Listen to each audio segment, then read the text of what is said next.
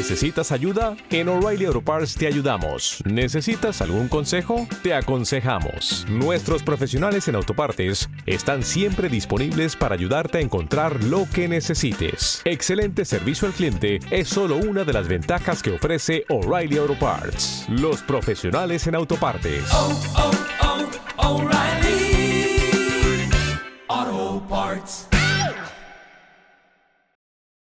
Versículo para memorizar.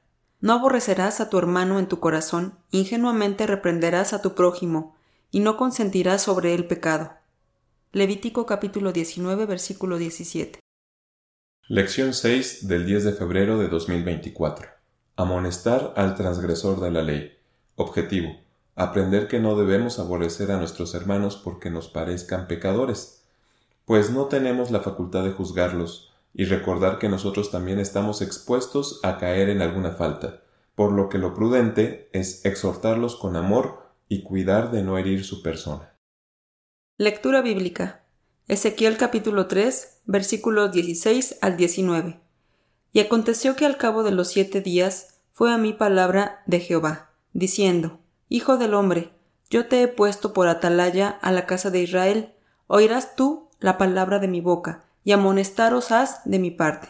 Cuando yo dijere al impío de cierto morirás, y tú no le amonestares, ni le hablares para que el impío sea apercibido de su mal camino, a fin de que viva, el impío morirá por su maldad, mas su sangre demandaré de tu mano.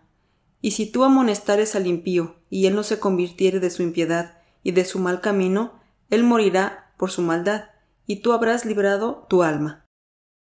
Material exegético. Cuando alguien del pueblo comete una falla, no se le debe odiar, no se le debe aborrecer, puesto que el rencor o el coraje que se siente contra aquel que ha transgredido la ley de Dios no hace daño al transgresor, sino a quien lo siente. Debemos tener claro que quien puede hacer un juicio justo es el Supremo. Solo Él podrá imponer al transgresor un castigo ejemplar. En lugar de aborrecerle, lo que debemos hacer es amonestarlo, pero con tal pulcritud que haga que la amonestación no se vea grotesca o grosera. Gálatas capítulo 6, versículo 1. Hermanos, si alguno fuere tomado en alguna falta, vosotros que sois espirituales, restaurad al tal con el espíritu de mansedumbre, considerándote a ti mismo, porque tú no seas también tentado. Para que él no persista en el error, es necesario reprenderlo y convencerlo de que no persista en delinquir ante su hacedor o sus semejantes, pues haciendo esto deja un mal ejemplo ante su familia e iglesia. Primera de Timoteo capítulo 5 versículo 20. A los que pecaren, repréndelos delante de todos, para que los otros también teman. Para una reprensión eficaz, lo mejor que podemos hacer es no hablar mal o juzgar a la persona, sino analizar el acto cometido, la falta o incumplimiento de la ley. La llamada de atención debe hacerse de forma discreta, no delante de otras personas, y lo más pronto posible al momento en que se cometió la falta. También es de suma importancia la forma en que se exhorta, es decir, la forma en que decimos las cosas.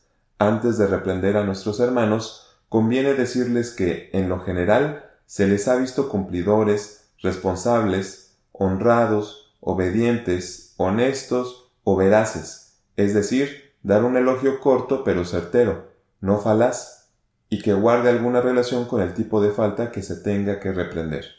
Todos somos responsables de mantener la buena conducta del pueblo delante de Dios. No digamos como Caín. ¿Soy yo, acaso, guarda de mi hermano? Ayudémonos unos a otros buscando las palabras idóneas para reprender cuando se ha cometido alguna falta, a la luz de las escrituras, no con el afán de destruir o de que alguien se pierda, sino con la intención de que el nombre de Dios sea glorificado. Por su parte, quien es reprendido no debe olvidar que el mismo versículo dice No aborrecerás a tu hermano en tu corazón, ingenuamente reprenderás a tu prójimo, y no consentirás sobre él pecado. Levítico capítulo 19 versículo 17. También dice No te vengarás, ni guardarás rencor a los hijos de tu pueblo, mas amarás a tu prójimo como a ti mismo, yo Jehová. Levítico capítulo 19 versículo 18. El reprendido no deberá buscar formas de desquitarse ni recurrir a mencionar las faltas de quien le haya amonestado, mucho menos a levantarle falso testimonio con el propósito de hacerle ver mal delante de los demás, pues Proverbios capítulo 29 versículo 1 dice El hombre que reprendido endurece la cerviz, de repente será quebrantado, ni habrá para él medicina. Job capítulo 5 versículos 12 y 13 que frustra los pensamientos de los astutos, para que sus manos no hagan nada, que prende a los sabios en la astucia de ellos, y el consejo de los perversos es entontecido. En la reincidencia de las faltas, dependiendo del tipo de falta, habrá que llamar a dos o tres testigos con la intención de que el transgresor deje de hacer aquella acción repetida, pues lo más probable es que esté afectando a otros. En este caso será mejor que el infractor se sonroje frente a tres o cuatro hermanos, y no que se consienta en el pecado. Ahora bien, si persiste en delinquir, Dios quitará al pecador de delante de su presencia. El que es reprendido debe ver en aquel que le amonestó a un elocuente anunciador de la verdad de Dios. Quien le dice que hace mal, lo hace por mandato de la ley. Le es impuesta la necesidad de prevenir a sus hermanos, en ocasiones con una reprensión para cuidar su salvación. El propósito de la amonestación es que deje de hacer el mal. El corazón arrepentido es el corazón que busca a Jesús, porque Él vino a buscar que los pecadores se arrepientan. Mateo capítulo 9 versículo 13. Andad pues, y aprended qué cosa es, misericordia quiero, y no sacrificio, porque no he venido a llamar justos, sino pecadores a arrepentimiento. Todos estamos expuestos a cometer algún error, pero es de sabios salir de él, y cuando alguien nos ayude a salir de nuestro error, agradezcámosle por el bien que nos ha hecho. Proverbios capítulo 24, versículo 25. Mas los que lo reprenden serán agradables, y sobre ellos vendrá bendición de bien.